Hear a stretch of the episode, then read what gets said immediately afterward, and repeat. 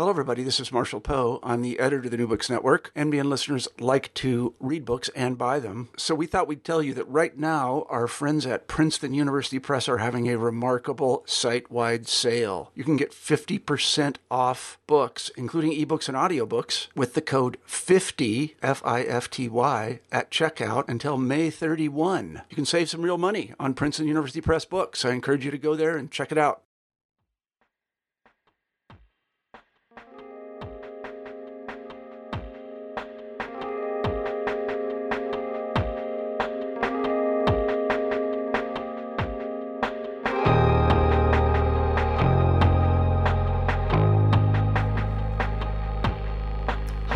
This is Mikey McGovern, and you're listening to New Books in Science, Technology, and Society, a podcast on the New Books Network. Joanna Radin, Associate Professor of History of Medicine and History at Yale University, is a brilliant and engaging scholar, and I had the pleasure of getting to chat with her about her first book, Life on Ice A History of New Uses for Cold Blood, published in 2017 by the University of Chicago Press.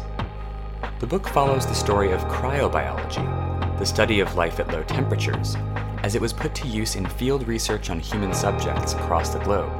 In other words, it's a history of blood banking. But Radin shows how blood oriented anthropologists and geneticists in the Cold War actually operated under, under two different temporalities of salvage.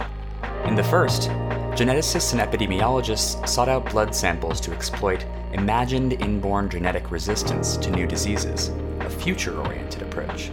In the second, anthropologists work to capture a rapidly receding past by collecting blood from so called primitive societies to create a kind of biological baseline of human development.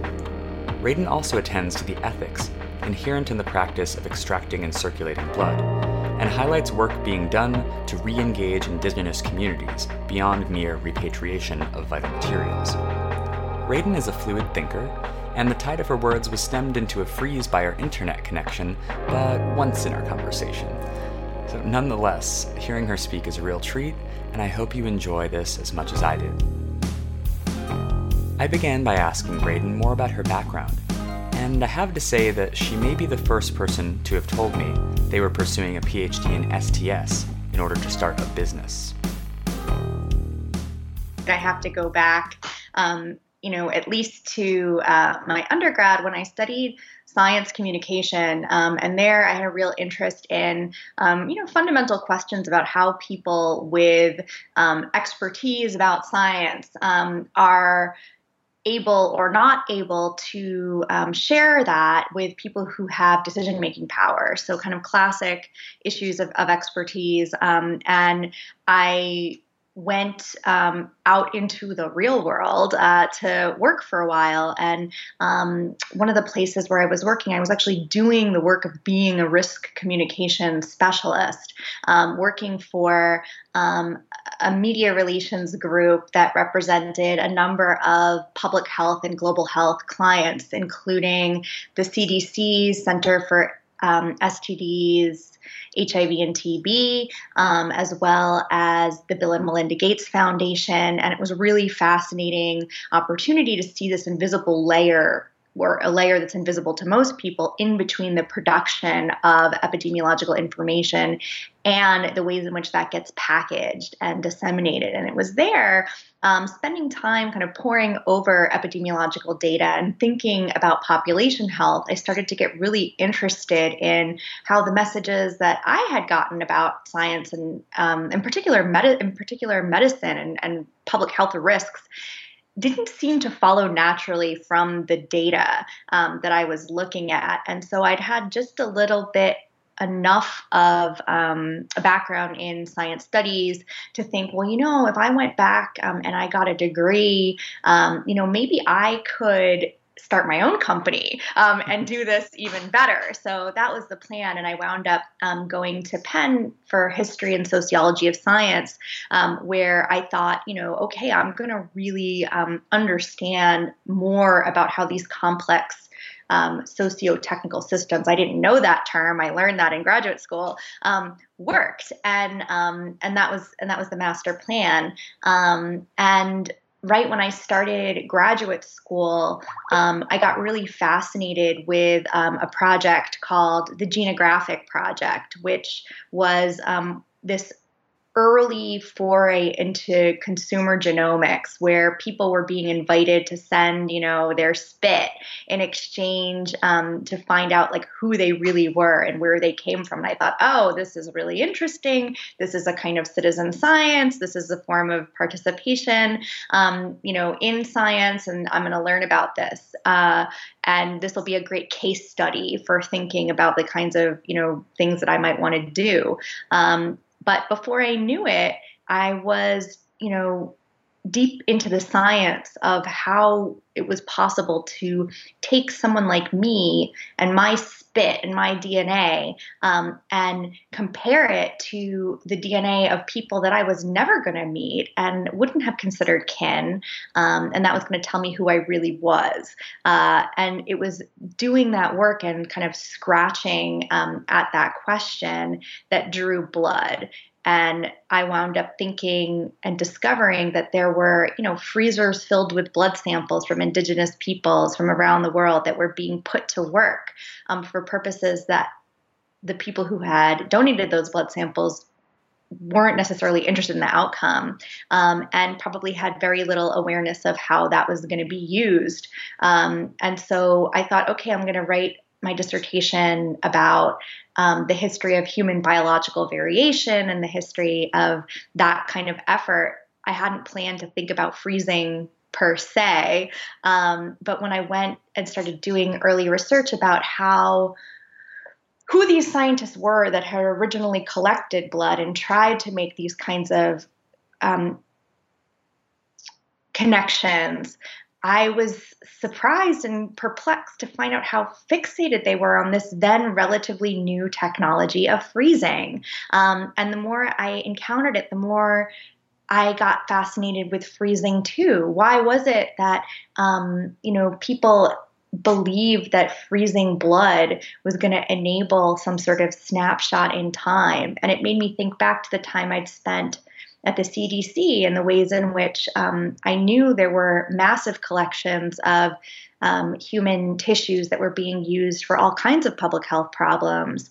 Um, and thinking about the freezer and this practice of freezing and thawing gave me a completely different way to understand what life was, how we could think about life and time. And before I knew it, um, the dream of sort of uh, starting my own, you know, company had completely transformed uh, into really just being seduced by these fundamental questions about the nature of life and its limits and who gets to decide. So that's my my current going narrative about how I got from point A to point B. The book is grounded in an analysis of refrigeration as a form of technoscience, which was a marked departure from the consumer applications that preceded it. I asked Radin to unpack how she followed this new technology and how it allows her to trace the relationship between temperature and time that ties her narrative together. Great. Um, yeah, so I was lucky enough at, in graduate school to um, study with Ruth Schwartz Cowan, um, who might be known to some of the listeners, well, for many who, who will be known to many listeners, but who might um, be known for a little article she wrote called "How the Refrigerator Got Its Hum." Um, and so, um, you know, it, thinking about refrigeration, when I came across this stuff um, in in the journals, I was primed already to be thinking about the technology that made it possible. Um, and I thought, oh, refrigeration, freezing. I'll just, you know, I know all the stuff that's been written about household refrigeration. I'll just go to the library and I'll get the best book on the history of scientific refrigeration, um, and then I'll be done. And it turned out I had to write it because it, didn't, exist. Um, and into that mix of thinking about technology, um, I also benefited from getting to study with John Tresch, who at that time was finishing his book on the romantic machine and thinking about, you know, how our interactions with our machines um, are more complicated than what um, you know uh, a Heideggerian um, interpretation would have us believe. Like, and this seemed like such um,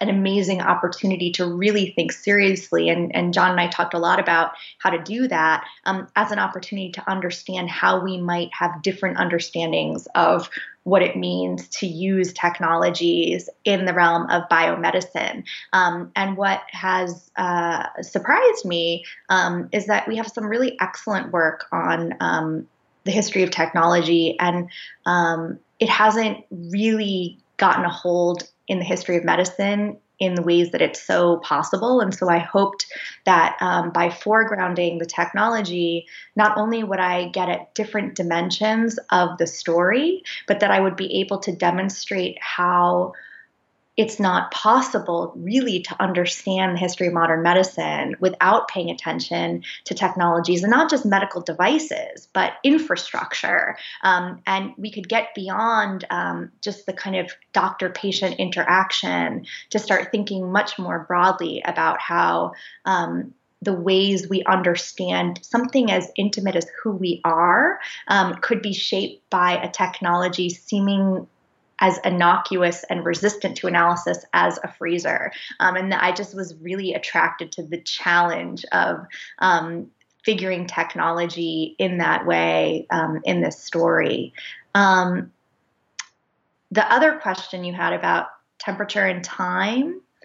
Um, that's something that it took me a while to really appreciate just how powerful that relationship was. I mean, the thermodynamic potential was there from the beginning um, in looking at the history of refrigeration and um, going all the way back to the 19th century and thermodynamic theories about entropy and decay and dissipation. Um, and in a story that was all about efforts to overcome decay and resist decay, I got hypersensitized to the ways in which that language was also taking place um, metaphorically. Um, so, you know, not only was the freezer situated as a way to um, create a kind of uh, form of suspended animation for tissue itself, because I was talking about um, efforts in particular to collect blood from members of indigenous communities, I was able to um, really think differently about certain anthropological theories that had always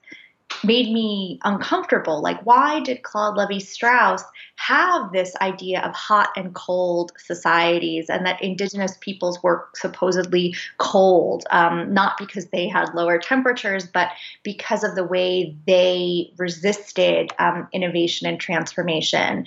And so, thinking about um, temperature and time really allowed me to understand a kind of post war um, thermal politics um, in the atomic era when temperatures are being augmented radically and people are really confused about what this means and they're reaching for new kinds of language to make sense of how we how humans should think about themselves um, in time. What are the new potentials of life? Um, what does it mean to be human? And what is it going to mean? And um, this is before anyone's talking about the Anthropocene, before anyone's talking about climate change and the ways we talk about it now. Um, but you could see um, in the way that people regarded both um, a small vial of blood as well as um, a potentially disappearing um, indigenous community, the anxieties are projected both into the technology and extended into the social world. And that just to my mind seemed like something that I hadn't I had encountered before um, in the histories of science, medicine, technology I had encountered, but helped me um, see a little bit further um, into connections about Cold War science and medicine, um, and even how we take for granted questions about what it means to be alive. I asked her to elaborate on what is so special about blood versus, say, DNA, which any molecular biologist knows you can leave out on the bench overnight without it getting spoiled. That's such a great question. Um, and there are so many facets to answer. But the first thing that brings to mind um, when you ask it um, is that blood um, is so protean. Um, and you go back to um, even the medieval um, era and people like um, Carolyn Bynum, um, who has you know this amazing work on um, blood and relics um, and the ways that blood gets endowed with meaning um, and and seems to hold more than is ever going to be uh, detectable. Um, I think that idea um, very much was in the minds of the scientists who were collecting blood. They were collecting lots of other things too. They were collecting, um, you know, um, hair samples and some cases stool samples. Um, they were doing fingerprints and all kinds of anthropometric measurements. But one scientist kind of put his finger and he said, you know, blood is the most important specimen we collect. And part of it had to do with the fact that this was um, the early days of molecular biology. So nobody was really even talking about DNA at all. Um, nobody was saying, oh, we're going to collect this blood and one day we'll be able to um, sequence the DNA that is contained within. Nobody said that. Um, they talked about trying to get the full genetic picture, um, but it wasn't clear how they were going to do that. And what was obvious to them is that molecular biology was all was producing new kinds of blood group um, studies. Um, it was producing new kinds of proteins um, that could be studied. Um, and so there was this real faith that in time, um, blood would enable scientists to answer questions they hadn't even figured out how to ask. And they knew that there was more in the blood that, that they could detect. They couldn't say what it was, um, but they believed that it was there. And for me, what was really exciting was when I pieced together the story about um, Basil Luyet, the Catholic priest who was one of the um, you know progenitors of cryobiology, the science of freezing life. Because here you have this Catholic priest who gradually comes around to blood as the ideal experimental material for stopping and starting life. And you see that these collections of blood come to be like secular reliquaries that can um, perhaps perform scientific miracles. They're only miracles because because they exist in the future. Um, and by the time they occur, they won't be miracles anymore. Um, and so there is that actual persistence of something miraculous um, being able to be revealed from blood. And this is what I talk about in terms of latency um, latency, both as a kind of suspended animation, um, but also a concealed potential, um, the sort of cryptic dimensions of what can be revealed. Now, that's from a kind of technical level, but there's another another really important um, way that blood matters for my story, which has to do with race. Um, and if you look at the history of um, race writ large, blood is the is the is the fluid, is the language that, um, in particular, Americans, um, but around the world, but in particular, Americans have used to um, adjudicate race. Think about the one drop rule um, of, you know, if you have one drop of, you know, African American blood, then you're black. Um, or think about blood quantum as a way of um, deciding who's in and who's out um, in Native American communities. And so blood had always um, or had long been this racial um, marker, this way of um, determining the essence of who someone really was. So the idea that um, these scientists would focus and be so excited about the ability to preserve this otherwise ephemeral material um, made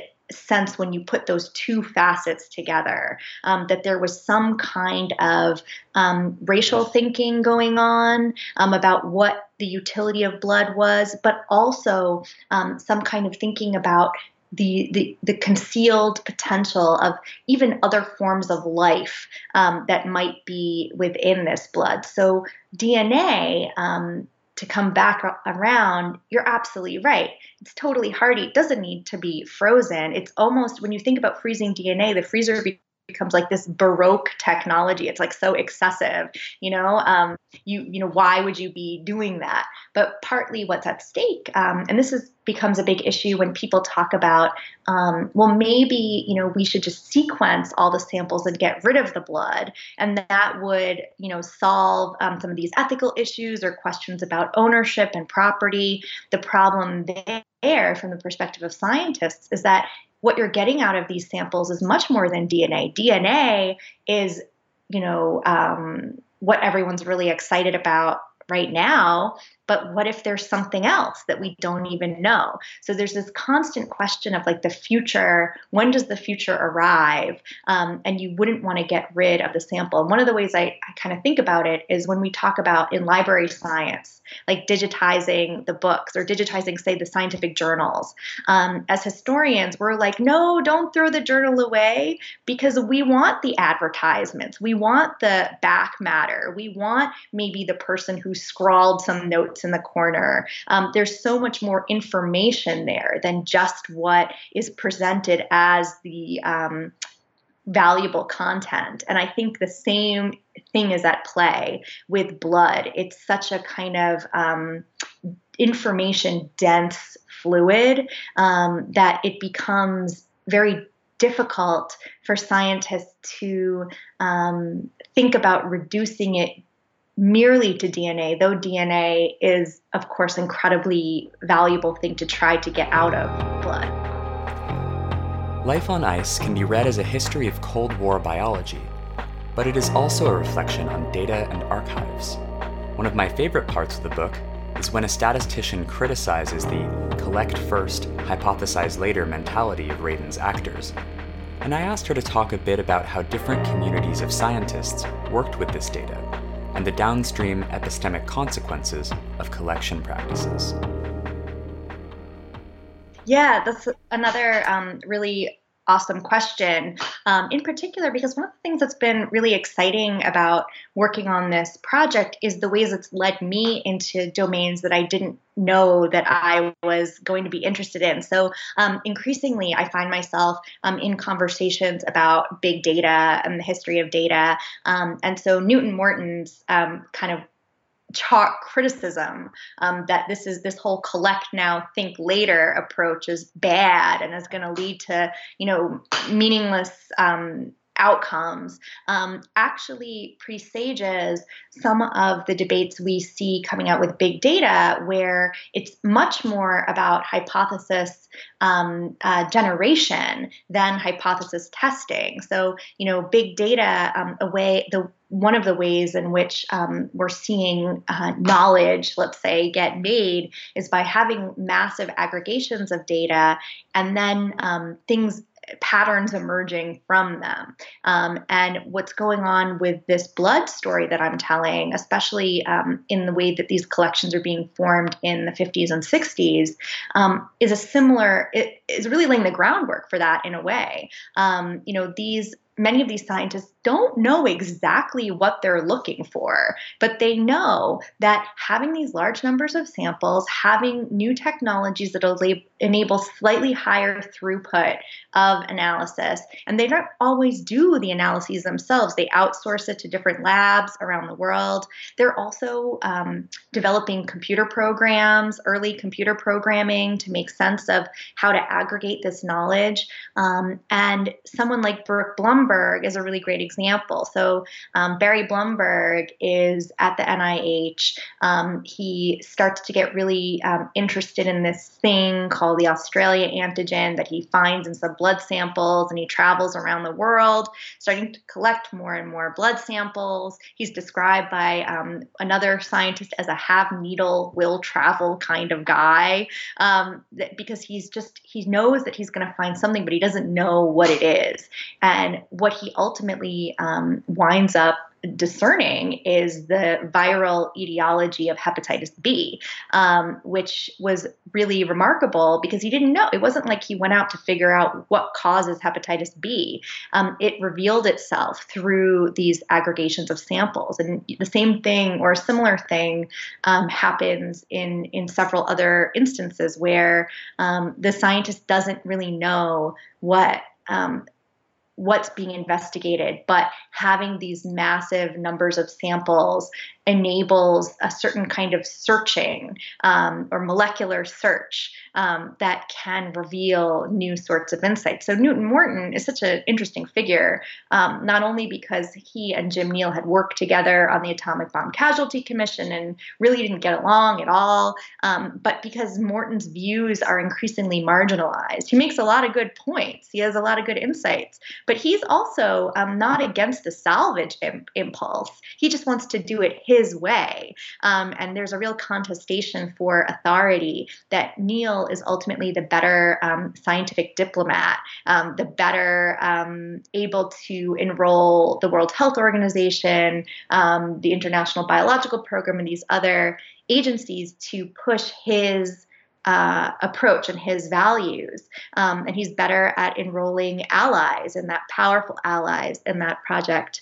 Um, as, as well. So, um, you know, this salvage impulse, um, both, I guess, yeah, presages this big data moment in really important ways, um, but also um, reflects this is the other side of the question really strange anxieties um, about degeneration, um, about the loss of the past, about um, um what um, Claude Levi Strauss would call like the world on the wane. So these are scientists who um, are, have a kind of proto environmentalist. Uh, awareness. You know, Rachel Carson um, is writing about Silent Spring. Everybody is acutely aware and concerned about um, ionizing radiation. Neel, chief among them, um, you know, he's there in Hiroshima Nagasaki studying the survivors of um, the atomic bomb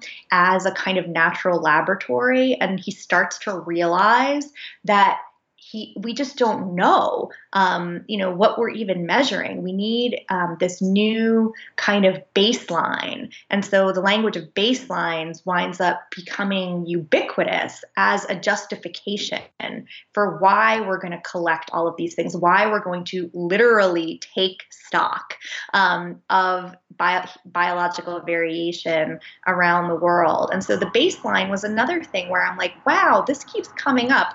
I should look for the like the his the best article on the history of the baseline, and maybe it's out there, but I haven't found it yet. Um, and I just think it's such a it's an engineering term, um, and it becomes a kind of hard reset.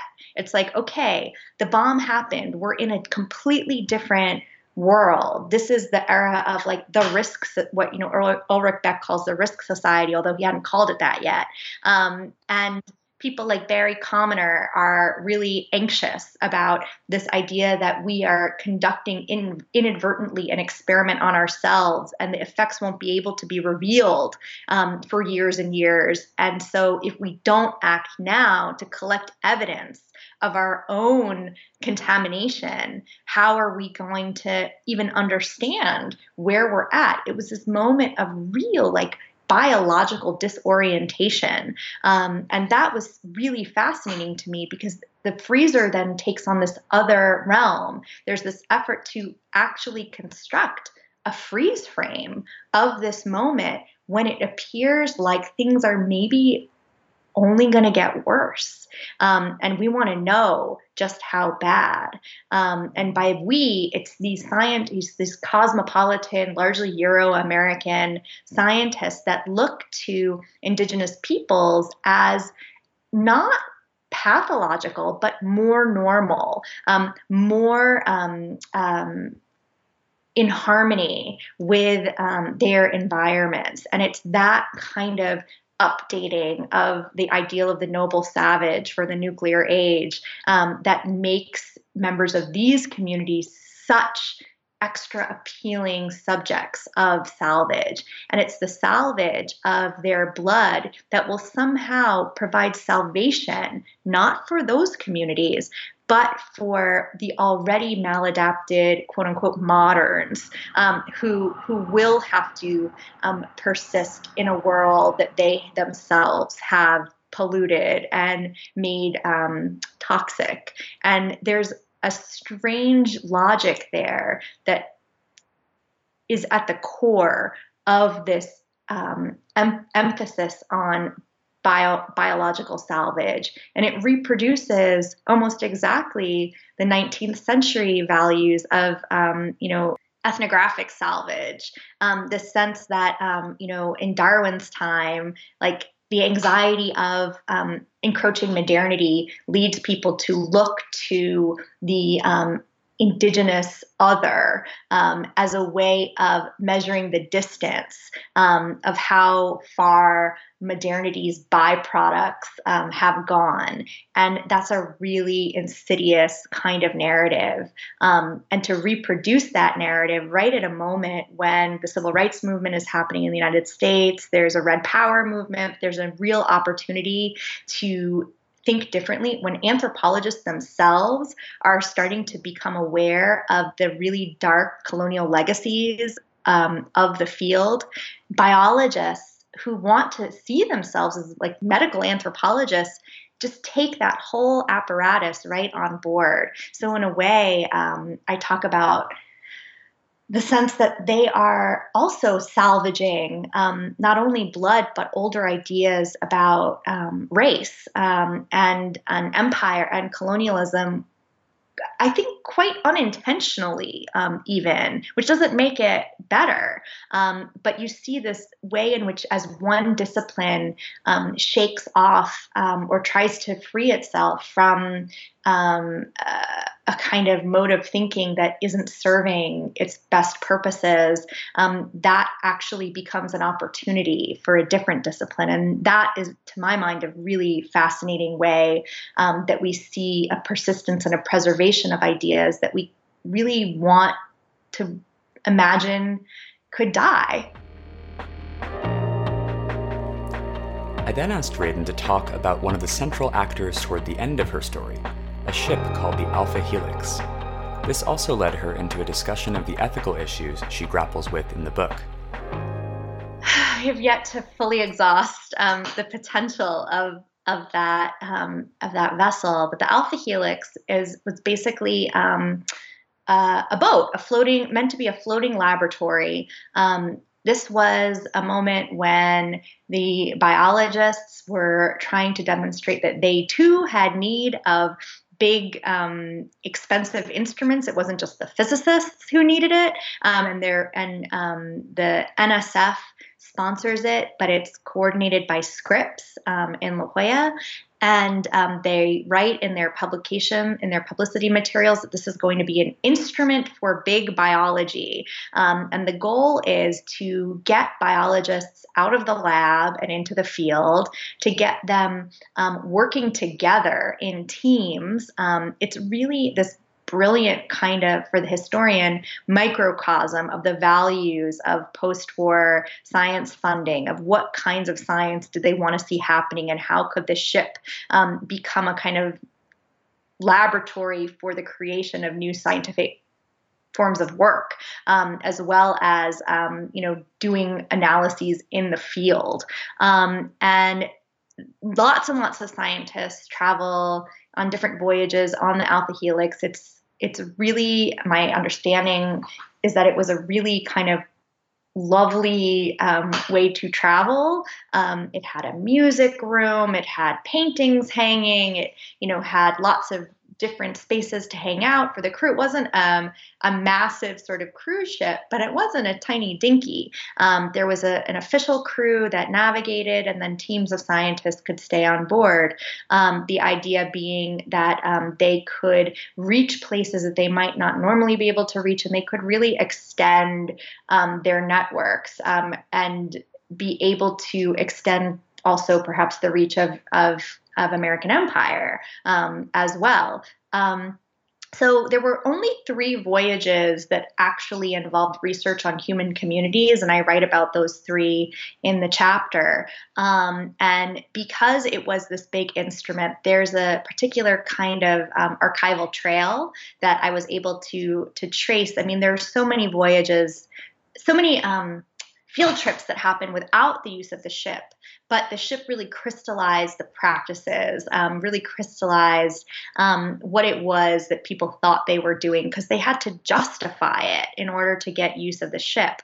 Now, um, it turns out, and I've talked to a number of scientists who travel not just for these voyages, but for others, that very little science per se or lab work happened on the ship. Its real value was as a floating freezer. Um, it enabled people to keep materials uh, cold um, across the cold chain to get them from one point to um, another, back to the centers of calculation where they would be archived and studied. Um, the ship accelerated the pace of research. Um, it enabled scientists to, um, you know, hit several islands, perhaps, island communities, um, in a relatively short period of time, whereas in the past it would have been a much more complicated undertaking.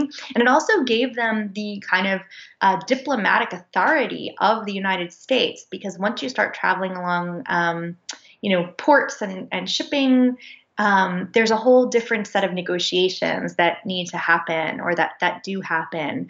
Um, now, what I found particularly interesting um, was Carleton Gajdusek's voyage on the Alpha Helix because he kept meticulous diaries, he took photos, and he took film. Um, and that was a really powerful opportunity to get some insight into what were the people whose blood were being collected making of this enterprise this was a real challenge of this project for me. Um, I had to make some difficult choices about whose voices I was going to be able to access.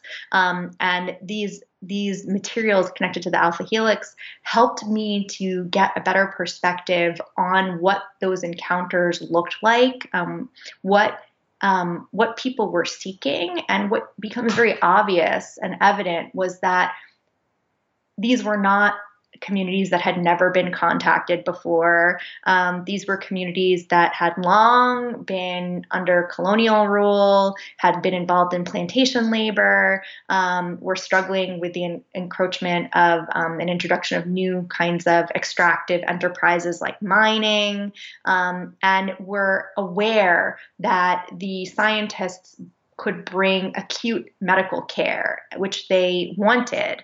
Um, and so there are lots of there's lots of footage of the team not only performing their anthropometric measurements and taking blood, but caring for small children, um, doing um, sort of um, first aid exams on people. Um, and you start to see that um, this this was a much more complicated form of encounter than the scientists might have reported.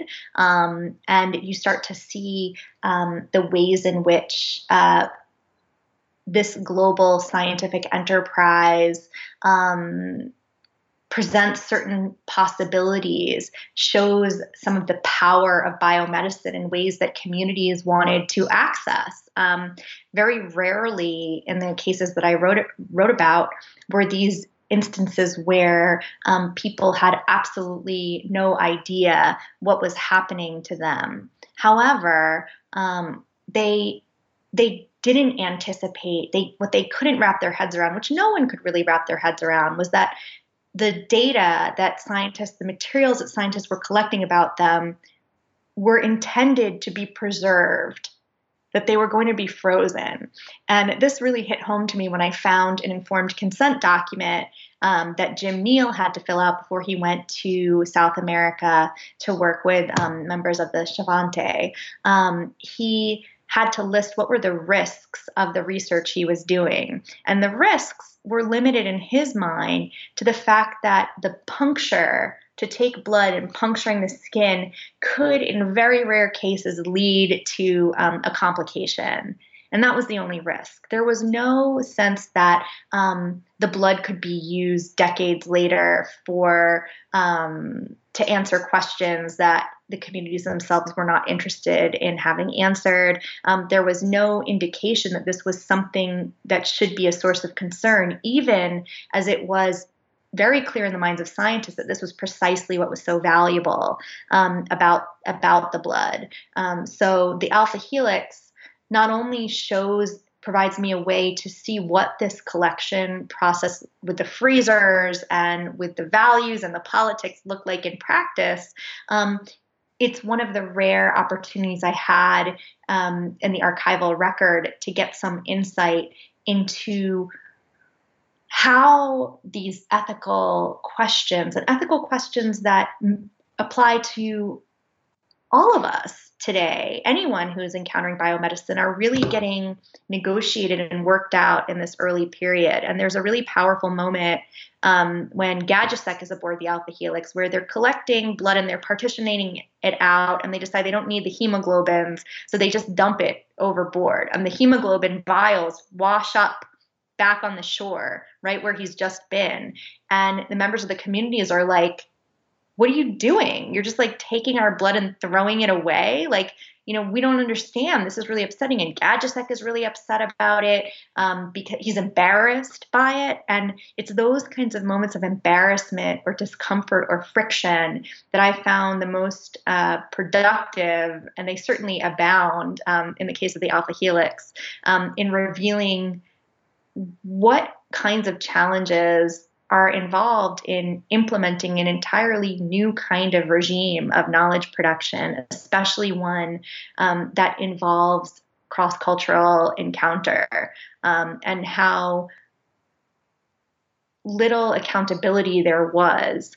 Um, scientists were really largely operating with their own sense of virtue um, and I don't think many of them ever imagined that they would have to or be in a position to defend or explain their choices, not least of all because in their mind, these communities were already um, on their way towards ex- what they would call ex- extinction.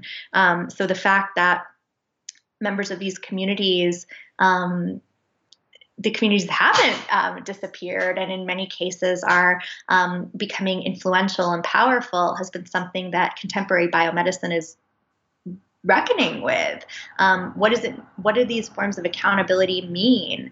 Um, you know what are the limits of informed consent? Is there is there really such a thing as informed consent? Is this a doctrine that is best suited to mitigating harm um, in these biomedical encounters? And here, I think there's a lot to be learned from indigenous communities, not necessarily from their bodies, but from the ways in which they um, are able to articulate other ways of imagining what science can look like and what its goals can be. And so um, I hope that while I was not in a position to um, reconstruct the experiences of of you know dozens and dozens of different indigenous communities around the world that people who are interested in these issues might find this book and might be able to use it to push these analyses further. Radin's work is definitely worthy of multiple audiences, and the two new projects she described to me sound like they might even lead to broader ones, though the main subject of the first will probably be a tough act to beat. Sure. So I actually have two projects that I'm working on now, and they kind of come out of this one in different ways. Um, so one that I've been working on quite a bit um, for the last year or so um, has to do with this question of, of biomedical futures. Um, so, after spending all this time looking at the way that scientists were trying to make a claim for what the future was going to be and going to need, um, I got really interested in um, science fiction um, and the ways in which similar kinds of claims get made there. Um, in particular, I become really obsessed with um, Michael Crichton, um, uh, creator of mass market fiction, for all kinds of reasons. Not least of all, it turns out he um, started out as a biological anthropologist at Harvard, hanging out with the um, scientists who I write about. Um, and I was really interested in the ways in which his work kind of blurs this sense of fact and fiction and creates biomedical futures that are particularly attentive to fear.